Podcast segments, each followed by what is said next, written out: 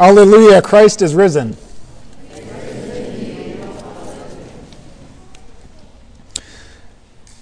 In a recent essay about undergoing treatment for breast cancer, the poet Anne Boyer wrote, quote, Every cell is a kingdom of both substance and spirit, and any kingdom can be overthrown. Our life force, like our bodies, never seems to issue away from us all at once. In other words, we don't die all at once, we die inch by inch. Luther used to call those slides toward nothingness little deaths. They remind us that we don't live forever, that we have limits, that we're finite. For some of us, those little deaths are physical. We lose the ability to do certain things to walk, to get dressed, to drive. You're told that the walker, the aid, the lifeline is for your own good, but you don't know. For some of us, those little deaths are medical. For the sake of our health, we leave bits and pieces of us behind in hospitals and clinics hips, breasts, valves, knees. And for many of us, those little deaths are our stories. You visit your parent in the Alzheimer's unit, and the memories of this person's life are held only by the pictures on the wall. Those little deaths remind us that we enter the world inch by inch, and we leave it inch by inch too. But there's another kind of little death too. Not physical, medical, or cognitive, but personal nonetheless a kind of death that most of us not only experience but are taught as a kind of wisdom early on in our lives the death of our self worth. As children, we're taught that the world is an uncertain, dangerous place. And at some point, you are going to bump into the sharp edge of the world that doesn't recognize your value as a person. So when the world starts to close in on you, just make yourself a little bit smaller and try not to get hurt.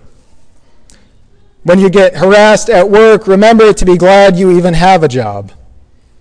When someone tells you maybe you did this to yourself, remember maybe they might be right. When people tell you to go back to where you came from, remember it's not prejudice, just economic anxiety. So lower your expectations, don't hold your opinions or your values too tightly, and whatever you do, don't get too attached to your integrity as a person. It only makes it harder when you have to give it up. And that is exactly how the people in today's gospel reading felt. Mary Magdalene, Joanna, the apostles, the other women, and Peter. They have staked their lives on Jesus' claim that in his ministry the kingdom of God has entered the world. That God's yes of mercy and forgiveness and reconciliation has come into the world, and that a new way of living is possible that the life that God intends for all people, life free of fear and anxiety and hatred, is on the horizon. But the world said no to God's yes, and now they are left to pick up the pieces of whatever is left. It was Jesus who died on Good Friday, but they died a little death too. So the women who went to the tomb that morning to anoint Jesus' body were doing the best they could, likely thinking that maybe the real problem wasn't that Jesus was crucified, it was that they got their hopes up in the first place. You can't keep doing that to yourself. And now the best they can do is give Jesus a proper burial before going back to lives that are a little bit smaller, a little bit closer to death than they were just a few days ago. And how does Luke put what happens next? They did not find the body. This is an almost absurdly obvious point to make, but it's worth saying out loud that for Luke, Easter is about bodies. What the women find is not simply that they can still follow Jesus' teachings even after he's dead. It's not that Jesus gave them some sort of spiritual caffeine boost and now they can pray better. And it isn't even that a little part of you just kind of keeps going on forever after you die. Now, what they discover is that Jesus, who died into nothingness, who has been dead for three days, has been raised from death. They discover that God's yes to Jesus' life is bigger than the world's no. That even when we've come to the end of our resources and imagination and limits, God is there on the other side doing what God always does creating, redeeming, and loving. So, what the women at the tomb discover, what we all discover, is not just the absence of Jesus' body, we discover something about ourselves that our bodies have value, that our humanity has significance, that our lives have integrity, no matter what anyone else says about them. Whenever the world says no to us, God keeps on saying yes. This past fall, after the shooting at the Tree of Life Synagogue in Pittsburgh, a group of us went to Temple Beth Rishon on the next Shabbat. And the sanctuary that night was way fuller than usual. Benny said he usually has about 20 people on a Friday, and there were at least 100 there that night.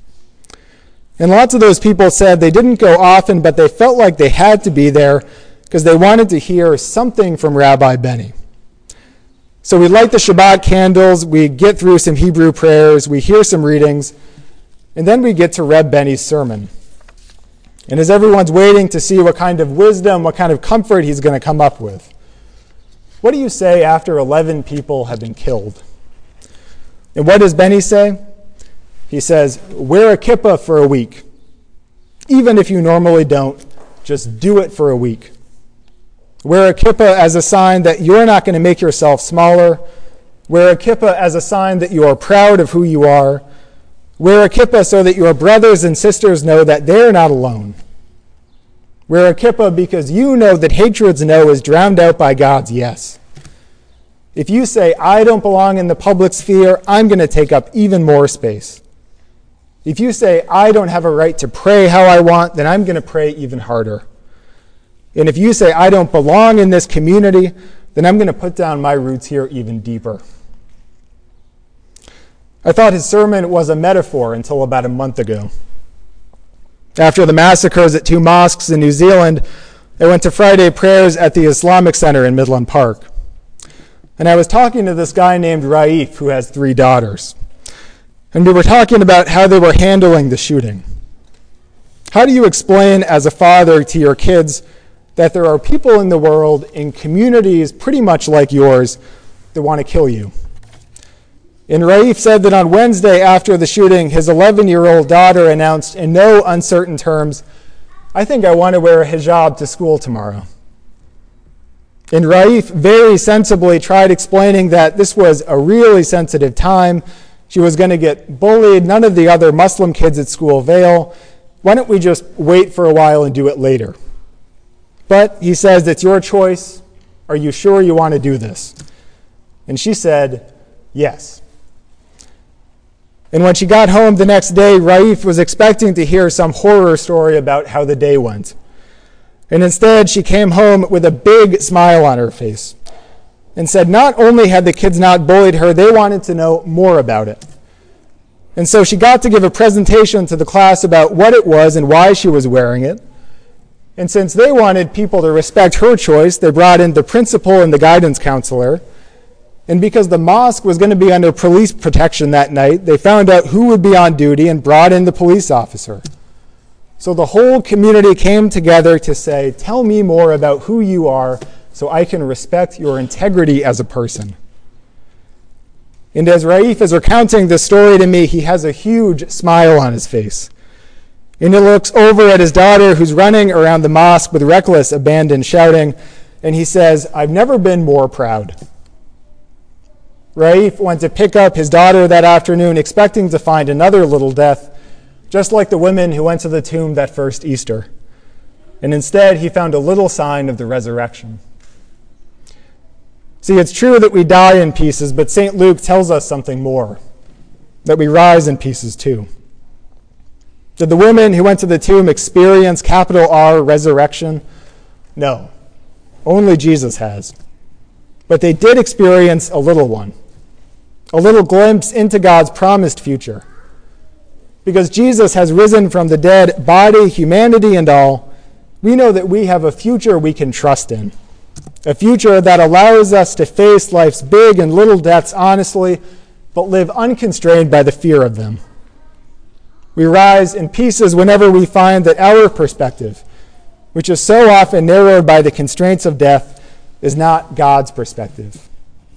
So, inch by inch, piece by piece, relationship by relationship, community by community, yes by yes.